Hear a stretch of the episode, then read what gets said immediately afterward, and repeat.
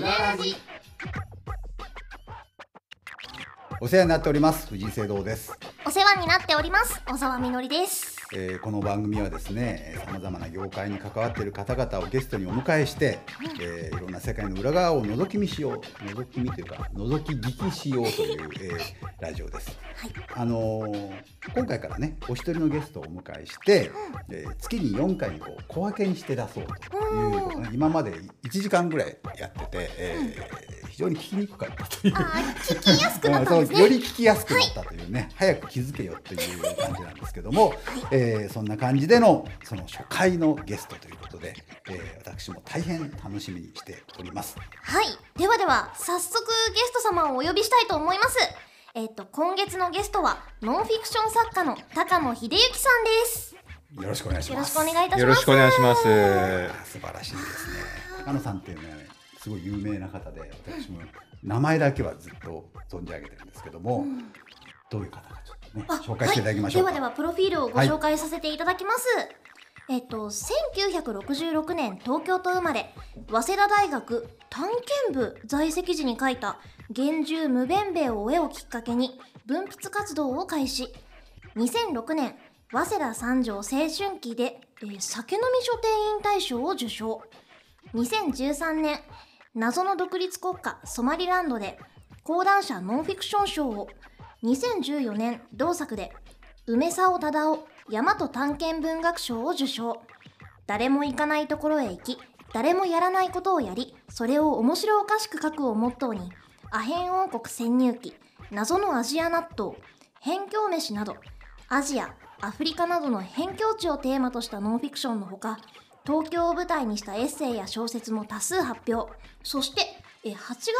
月27日に新著の「幻のアフリカ納豆」を終えそして現れた「サピエンス納豆」も上司されたばかりですとのことです、はい、すごいですね。もう圧倒された感じですけどもね。高野さん、著書何冊ぐらい終わりなんですか。えー、多分30冊ぐらいじゃないかとは思うんですけどごいもです、よね。あのアマゾンとかでね、ええあのまあ名前は前から存じ上げてるんですけども、こう著書がバーって出てくるじゃないですか。そうするとあの出てくるキーワードが、えー、幻獣、幻の獣 ね、それから辺境、辺境はい八割ぐらいこういうキーワードが並んであと謎と かね。あそうですねええ厳重辺境専門の方うんはいかなという感じで、で私もね、まあ、作家の端くれなんでいろいろこう調べてるともう必ず出てくるのが「無弁べ」なんですよ。あ神戸高野さんの名前とセットになって出てくるのが、あえだからそのまずその辺の厳重関係の話からね、はい今回は伺いたいなという気がするんでそすうですけどねも、これ最初のご本ですか無弁べえ。そうですね。まあ、すべてここからスタートしたという感じですね。大学生の時ですか。そうですね。へえあの、先ほどご紹介いただきましたけれども、大学の時に探検部という、まあそういう、まあ変なサークルがあるんですよね。早稲田の探検部といえば大変有名なんですよあね。そうなんですかうん、存じ上げなかっ探たです検部っていろんな学校にある。実は、大抵の大学にあるんですよあ、。そうなんですか。 あの、皆さんご存知ないんですけども。へ知らなかったですええ非大抵ある常んですよになんかアナクロでバンカラな感じしますけどね。ああのおっしゃる通りで、うんアナクロでアナログで、うんアナーキーっていうああとトリアーナとかっていう人もいあ、ますとりあえずね。はいで、やっぱり早稲田は歴史があるんですか。 ありますねーもう、えー、5060年近いんですかねあ、すごいですね。えへえ船戸さんなんかはそうです探検ね部か船戸洋一とかうん錦井正明さん、はいはいはい有名ですよね。ええ船戸さん僕の高校の先輩なんですよ。あ山口山口なんですけど、まあまああ10歳ぐらい離れてるから何の接点もないんですけども、えなんとなくこうシンパシーを感はいじはいて、はいはいうんで、まあ、ちょっと私の話で言うとあの山口って鍾乳洞があるじゃないですか、はいはいはいうんはあいの修法堂かなんかなだからあ僕の秋吉台とか秋吉台とか、ええ僕の高校の時の同級生がケービングクラブってはいやはっいはいはいてて。うん何やってんの?」っつって「 いや洞窟に入るんだよ」っつって「えー?」とかすごい思ってた記憶があって、ええそれでまあ早稲田の探検部っていうのがあって、えあそういう人たちがいっぱい集まってんだ と思ってたんですけどそうですね僕もあの学生時代はよくケービングやってましたあそうですか。秋吉台は行かなかったですけれどもあああのじゃあちょその時に私がそいつに友達に聞かされて、うん本当かどうかいまだに分かってない疑ってる格言があるんですけど、えうんえーケービングクラブには格言があるんだとうん高校の時に友達に教わりまして、うんそれ何って「Don't take a cave」って言うんだああ鍾乳洞とか持ってきちゃいけないってことそうじゃなくて侮るなってことなんだおーこれは本当ですかいや初めて聞きまあし違うた。あいつの嘘だったんだ いやでも気が利騙いさてれるたセリフセリフで、 ね、僕が現役の時に使って知ってたらあー後輩相手にちょっとふかしてみたかった その時セリフ僕ではすね「はあ」ってすごい感心して騙されちゃった。 え探検部って何人ぐらいいらっしゃるんですか。もうその年々によって全然違いますね。はあの多い時には50人ぐらいになったりしますし、少ないと10人以下に落落ちたりもするんで、うえんまあこう上限があのあのなんていうんですか増えたり減ったり増減があるんですよね。へえでその中で無弁べを探しに行かれた。そうですね。わかります？あのみのりさん無弁べって。無弁べちょっと存じ上げない 存ですじ上げないですよはい、ね。無弁無弁どうべどういうもん？あのアフリカのコンゴっていう場所がありまして、はいはいでそこ、まあ、ジャングルなんですが、うんはいジャングルの中にぽっかり湖がありまして、うんそこに、えーまあ恐竜みたいな形をしていると言わ れるまあネスコのネッシーみたいネッシーで聞いたことありますよね、うんあれに似たようなあの謎の生物がいるんじゃないかとうんで地元ではモケレムベンベと呼ばれてるおうという話を聞いて、うんじゃあそれを探しに行こうとおう言うんで、まあ、い行ったわけですねお。ーで、モケレムベンベが長いんで、うんまあ、勝手に略称にして、うんムベンベ、ムベンベって、まあ、言ってるわけなんですけど、おうそれは何年ぐらいですかね。それは1980年代の後半で、まあ、僕は3回ぐらい来ましたけど、三回も行ったんえですえか。三回来ましたへえすごいですね。あのまあ僕もそうだし多分高野さんもそうでしょうけど、ええ子供の頃から少年マガジンとか見てると、はいはいはい。ネッシーの記事とか必ずそうそうそうそうあるじゃないですか。うんワクワクしますよね、ええ男の子としてはねそうそう女の子もそうでしょうね。そうですそうですですよユねーモとか好きですねはいであのいよいよ科学のメスが入るみたいな記事をうん子供の時に読んで、で大人になって読んでもやいよいよ科学のメスが入るっていつになったらメスが入るんだ、ねもうメス入れっぱなしじゃないかっていう手術だったら死んでるよみたいな感じ でもう毎回いやいよいよいよ明らかになるなと思って全然明らかにならないんですけども、無弁でもそんな感じなんですか、そうですね。あの、ただその時は、あの、ムベンベっていうのが有名になって間もないあそうなんです時期かでああでコンゴ当時人民共和国と言いましそうて、ですね社会主義の国だったんですね。そううんで、まあ、要するに外国からのあ入りづらいジャーナリストとか研究者を入れないとこだったんですよ。あなので本当にな中がどうなってるのか、はいはいどんな動物や植物がいるのかもあそれすらもわからはないっ。きりしないっていうところで、えーうんそれがちょうどあのソ連がゴルバチョフが出てきて、はいはいはいはいでペレストロイカとか始めたじゃないですか、はいはいはいはいで情報公開とか、それをコンゴも行い出してああ外国人をやっと入れ始めたんですよ。あちょうどそのタイミンそグにあっのたタんイですミングだったんで、そのなんか得体の知れないものがいるかもしれないっていうのが、あのギリギリのリアリティを持っなるほどねなるほどね。と僕は思ったんですけど、はいはいはい周りはまあそう思わな かったかもしれない。へえ。で、じゃあ来てもいいよと、いそうですね許してもらって、ええじゃあ行こうかと。そういうここととです。ね。行こうかと言っても、まあ学生じゃないですか。学生って、まあ普通貧乏じゃないですか。はいそんなちょいとこう行けるもんでもないでしょ。いやもう本当大変でしたね。あですのよね当時はもうインターネットなんてないんで、ああ、そううそうそうそう。あのお手紙ですよ。手紙。で大使館大使館もに大使館もないんですよ。大使館もないの日本大使館もないから、うんコンゴの本国に、うんあのフランス語向こうはあ公用語がフフラランンスス語語なんはいはいでフランス語でう、んじ自分たちはそういう大学のこういうものでありますと。あって、無弁部に対して非常に興味を持っており、 えーそれを探しに行きたい。うんうんうんうんつついてはその許可をいただきたいってはいはいはいういはいもうお手紙を書いてうん出すわけですよ、出すエエアメールで。エアメールで手紙書いてから行かなきゃいけないんですか手紙書いてオッケーもらってるででしょで一月ぐらいかかったりするわけでしょ一当然月じゃないですよ、あもっと2ヶ月以上ですよねでもう無理だろうと思ったら、うん家のポストに入ったんですよ返事がポストに返事が来るってのはすごい比喩じゃないで すからねあのねあの本当画に面上のポポスストトじゃになくてね本当に家の前のポストにあの 来てもいいよと、はい基本的に合意するみたいなことが書いてあるおーそれもフランス語で来るわけでしょそうですねでそれでまあとりあえず下見っていうかその話をしに行って、うんでまあ下見してその向こうの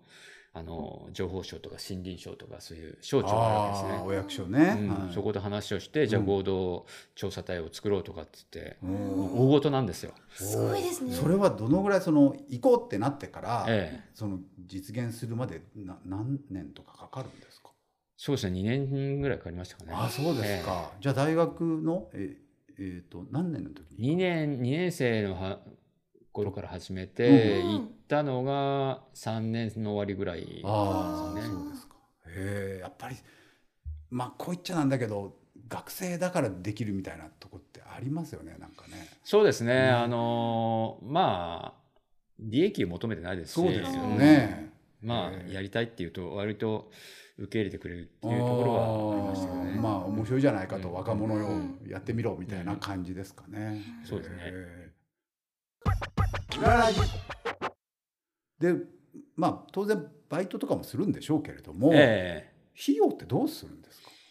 えーまあ費用は、まあ、バイトをして、うんまあ、当時バブルだったんで、ああそうか80年代であすね。のーバイト自体はあったんですよね結構ねあ。あスポンサーとかをつけたりするんですか僕すごいそういうのが気になるんですええいやあのスンポンサーっていうのは、うん僕らの場合はお金ではい全然もらえなかったあですそうですか。で物ですねおう例えば当時まだそのカメラとかビデオ高かったわけですよ。はいはいはいで記録取らなきゃいけないですからねそう個人で買えるものじゃなかったんで、うううまあ、そういうのをソニーから提供してもらったりとか、はいはいキャノンからカメラ借りたりとおかー。それから発電機をホンダから借りたりとか。ああ、まあそういうのは優しいんですか日本企業っていうのは頑張れよ学生って感じいや、あのーまあ、ちゃんとそういう計画書を作って、うんまあ、企画また書を作るわけですね企画書を作ります。そで、れお手紙書いて。もう膨大な枚数の、ええうわで、それで、大学の総長の推薦とかなるほどまず大学に OK をもらってそうそうそうそでこう正式に企業そうにですプレゼンに行ってそうそうそう。すごいですだから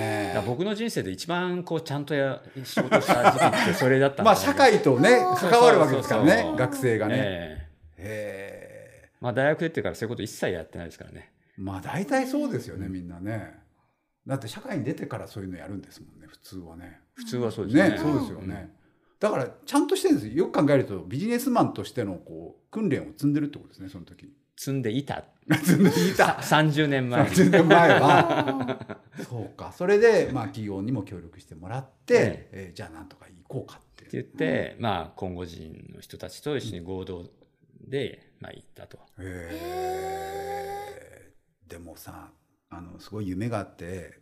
大好きなんですけど、その冒険とか探検の話って、まあ。なんだろうリアルインディ・ジョーンズみたいなも んじゃないですかですよねうんだけどあの蛇がいるでしょとか思うわけですよこっちは、おー虫がいるでしょと、虫はねでそういうのは全然平気な方だったんですかいや、そんなことないですよ。あそうなんですか、ええまあ、僕もインディ・ジョーンズとかは大好きで、ええああと川口博さんああ探検隊ねはいはい、まあ、ああいうことがやりたくて、まあ、行ったんですけども、まあ、現地に行くと、本当もう虫、虫は一番ひどいですよね、どこ行ってもやっね。ぱりねまあ、川いるし、ハエはいるし、うんツエツエバエうわツエツエバエがいいるし、うんうんまあ、アリはいるしで、まあ、ひどいですよねお。うそれで、え慣れるもんなんですかなりますね。慣れる、なれますね。もう現地行くと、まあ、当たり前になってくるんで、うんまあ、しょうがないから、うんおーまあ、だんだん気にならなくなるんで、あそうでも最初はやっぱり苦手だったんですかまあ、普通に嫌だですよね。嫌でした普通で,、に嫌すよねなんで嫌なのに行こうと思うんですかねそこまで考えないんですよ。あなるほど、ええもう無弁明のことばっかりでいっぱいになってそうそうそうそうそうそう。へえどうどうなの女の子としてはあ女の子いないでしょあ探の検部メンバーではえ探検部でいますよ。あいるんだええ七八人に一人ぐらいあおーいいるます。まあ変わった人たちですけど、ですよね大体うんみのりさんどうですかいやでも私も今となっては虫はダメですけど、うなんかボーイスカウトとか入ってたことあるので割とおう平気な方ではありましおたうでも触れなくなってくるとどんどんダメになっていあくあそうですねそう大人そうそうになるとはねいそうそうそうだから触それう続けていればいけるのではないおかと思う多分きっと多分なるほはいどそうかそういうもんなんですうねんへえそうですね。触れ続けてるってのは確かにそうですねあはいそれはでも大事なことかもしれませんねへえで無弁明を探しどのぐらい向こうにいらしたんですかえー、と2回目にその本番で行った時には、えー湖に1ヶ月ちょいぐらい、 1ヶ月えーいまして、はいでずーっと見張ってんですけど、 うん全然出てこないわけですよ、まあねでも探しようはないんですよね探すって言ってもおー出てこないんだから。おーそうですねそれはそうですよねね。うん痕跡なんかもねあの見て回るけど何にもないし、うんいやいつ出るんだろうみたいなうね、んで今もムベンベはいいいるんですか何しろね無弁弁が何なのかも分かんないですから ねそもそもすごいですね。でも帰ってきてまた報告書とか書かなきゃいけないんじゃないですか。それもまあもちろん報告書を書くんですけどうんうも、んそれであの僕の場合は行く前に結構大々的にメディアに出たりしはいはいはいはいしたんえでえー出版社の方でその体験記を書いてくれないかっていう話がありましうんうんうんてうん。で僕がリーダーだったので、はいはいたまたま代表してはいそれを書いたんですよね。はいはいはい。するとそれがあの思ったよりもこう評判が良かったので、はいはいはい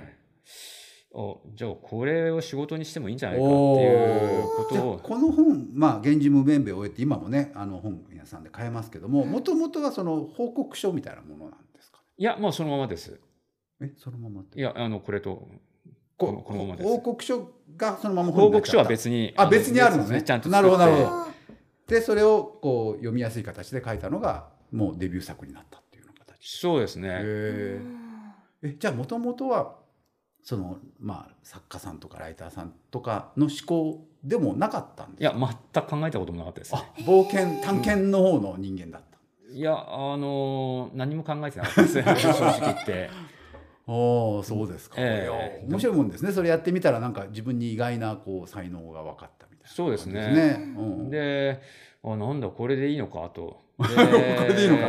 自分の好きなその辺境地うにん行って、うんうんその謎とか好きなことやって、うんで帰ってきてそれを本書いて、うんで食っていいけたら、うんこんな美味しい最高じゃないかこんな美味しい話はないと思っておー始めたら全然美味しくなかっ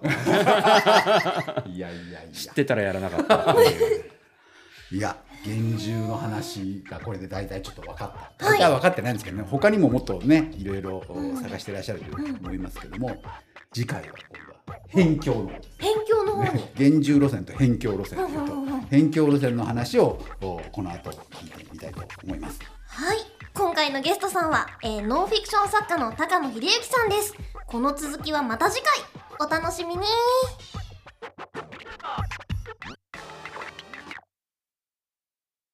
さあさあ寄ってらっしゃい聞いてらっしゃいオーディオブックドット JP ではさまざまなオーディオブックがお聞きいただけますあの話題のビジネス書これを聞けば明日から大金持ちあの人気小説これを聞けば父ちゃん母ちゃん坊ちゃんも物語の主人公さあさあ聞いてらっしゃい試してらっしゃいオーディオブック聞くならオーディオブックドット JP だよ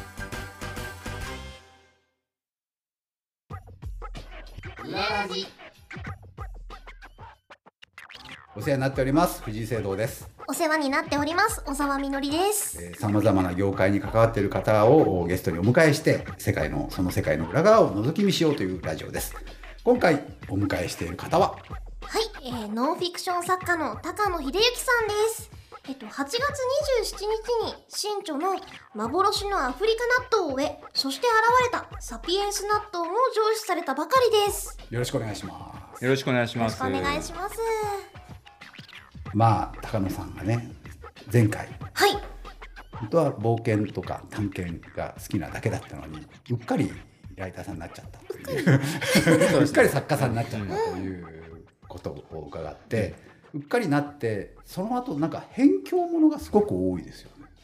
まあ辺境ものしかないですよねあーまあそう基本まあ、的に今後無弁弁の今後もまあ辺境ですよね多分そうですねですよねまあ僕がやりたいことがその辺境地に行って、うんなんか謎とか未知のものを探すっていうことなんで、はいうんま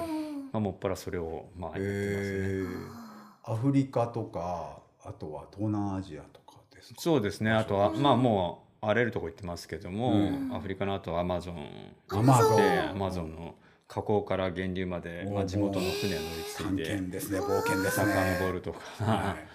あのーまあ、その後まあ東南アジアの方に行って、で、まあ、ゴールデントライアングルってい、いうはいはいはいあの麻薬地帯麻薬のねがあるっていうんで、うんまあ、そこに入って、その中でその、まあ、麻薬って、まあ、アヘンですけども、うんそれを、まあ、村の村に住み込んで、うん一緒にそれを作っておう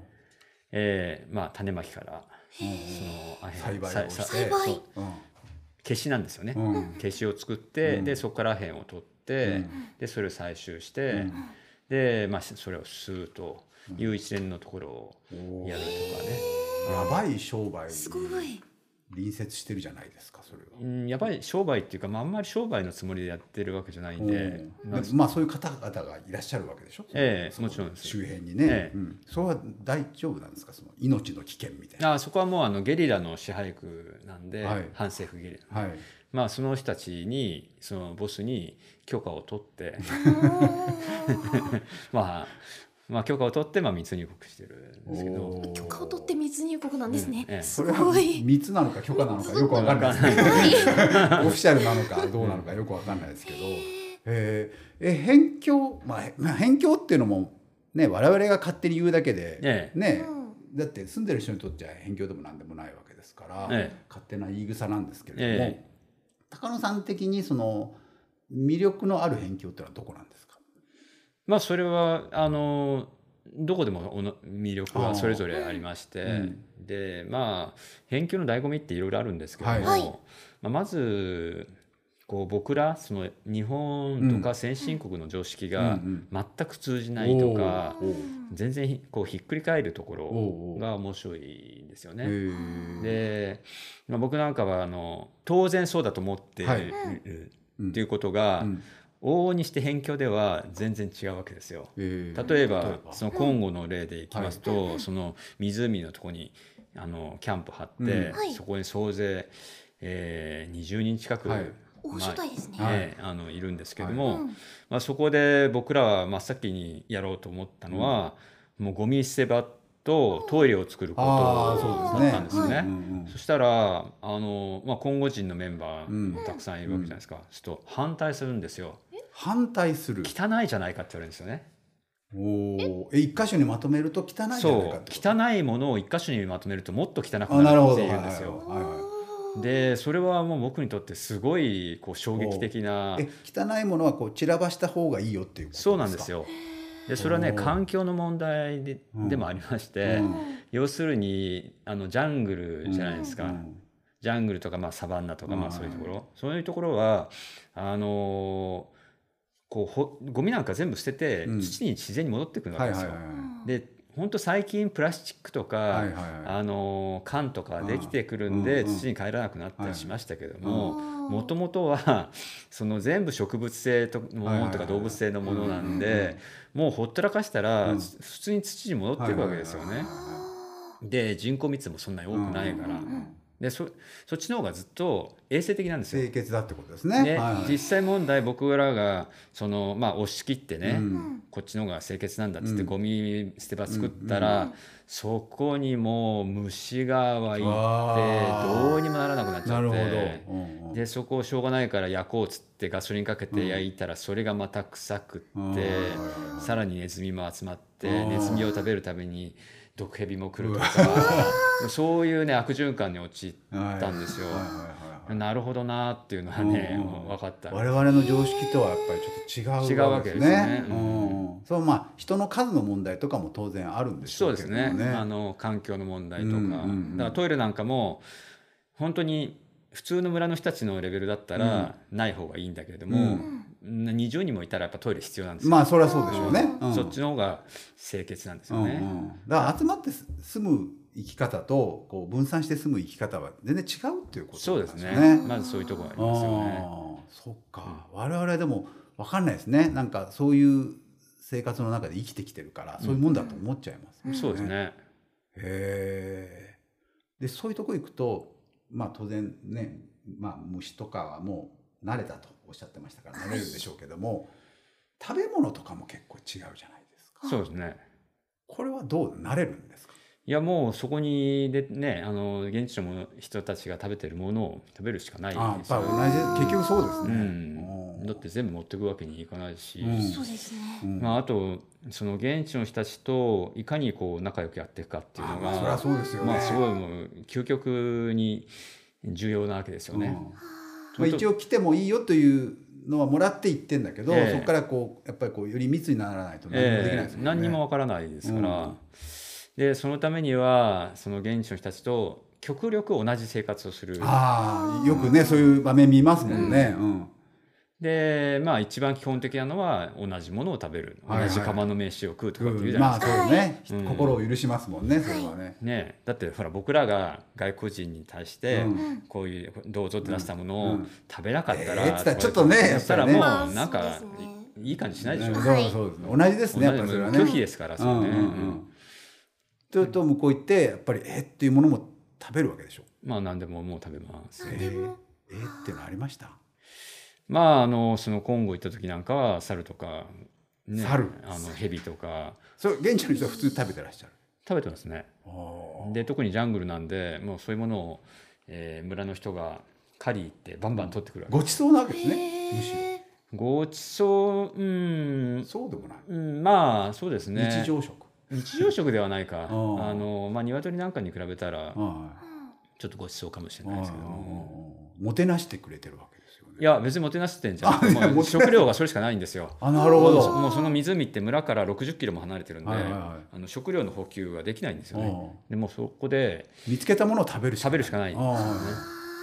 ねへえなんかカメ食べたり、うんオオトカゲ食べたり、うんワニ食べたり、うんしましたカワウソとかゴリラとかチンパンジーとか、おー何でもかんでもおーどう味はどうなんですか味はねあのーえー、大体ね 野生動物ってね硬いんですよね。あお肉が硬いのねうあーで向こうの人たちはあのーねとろ火でコトコト柔らかくなる前に煮るなんてことは絶対しないしないないですかしないらのあー燃料がもったいないですからねああー時なる間ほもどかかるしもう本当にいろいろね我々わかんないですねわかんないですそれはねうんだからもうさーっと火通して、うんもうガリガリってかじるわけですよあね。そうですか、えーでもそれはまあ向こうの人はそれが普通だから別にそんなもんだっていうことだけど、うん日本人だとやっぱりやわになっちゃってるんでしょうねその辺がねきっとね柔らかい肉とかねうん、まあそうですね。味付けとかもまね、ああとはまあ慣れですね。やっぱり慣れ慣れですね。所詮は慣れってことだ慣よれですかね言ええるでもっていうか慣ねれなくても美味しかったものとかってないんですかジャングルのお肉であ慣れなくても慣れなくても美味しかったって慣れなくても美味しかったのはちょっとワニとかヘビは美味しいですよね。まあ爬虫類は害して美味しいです。あー鳥系な感じですかえ最初ね白身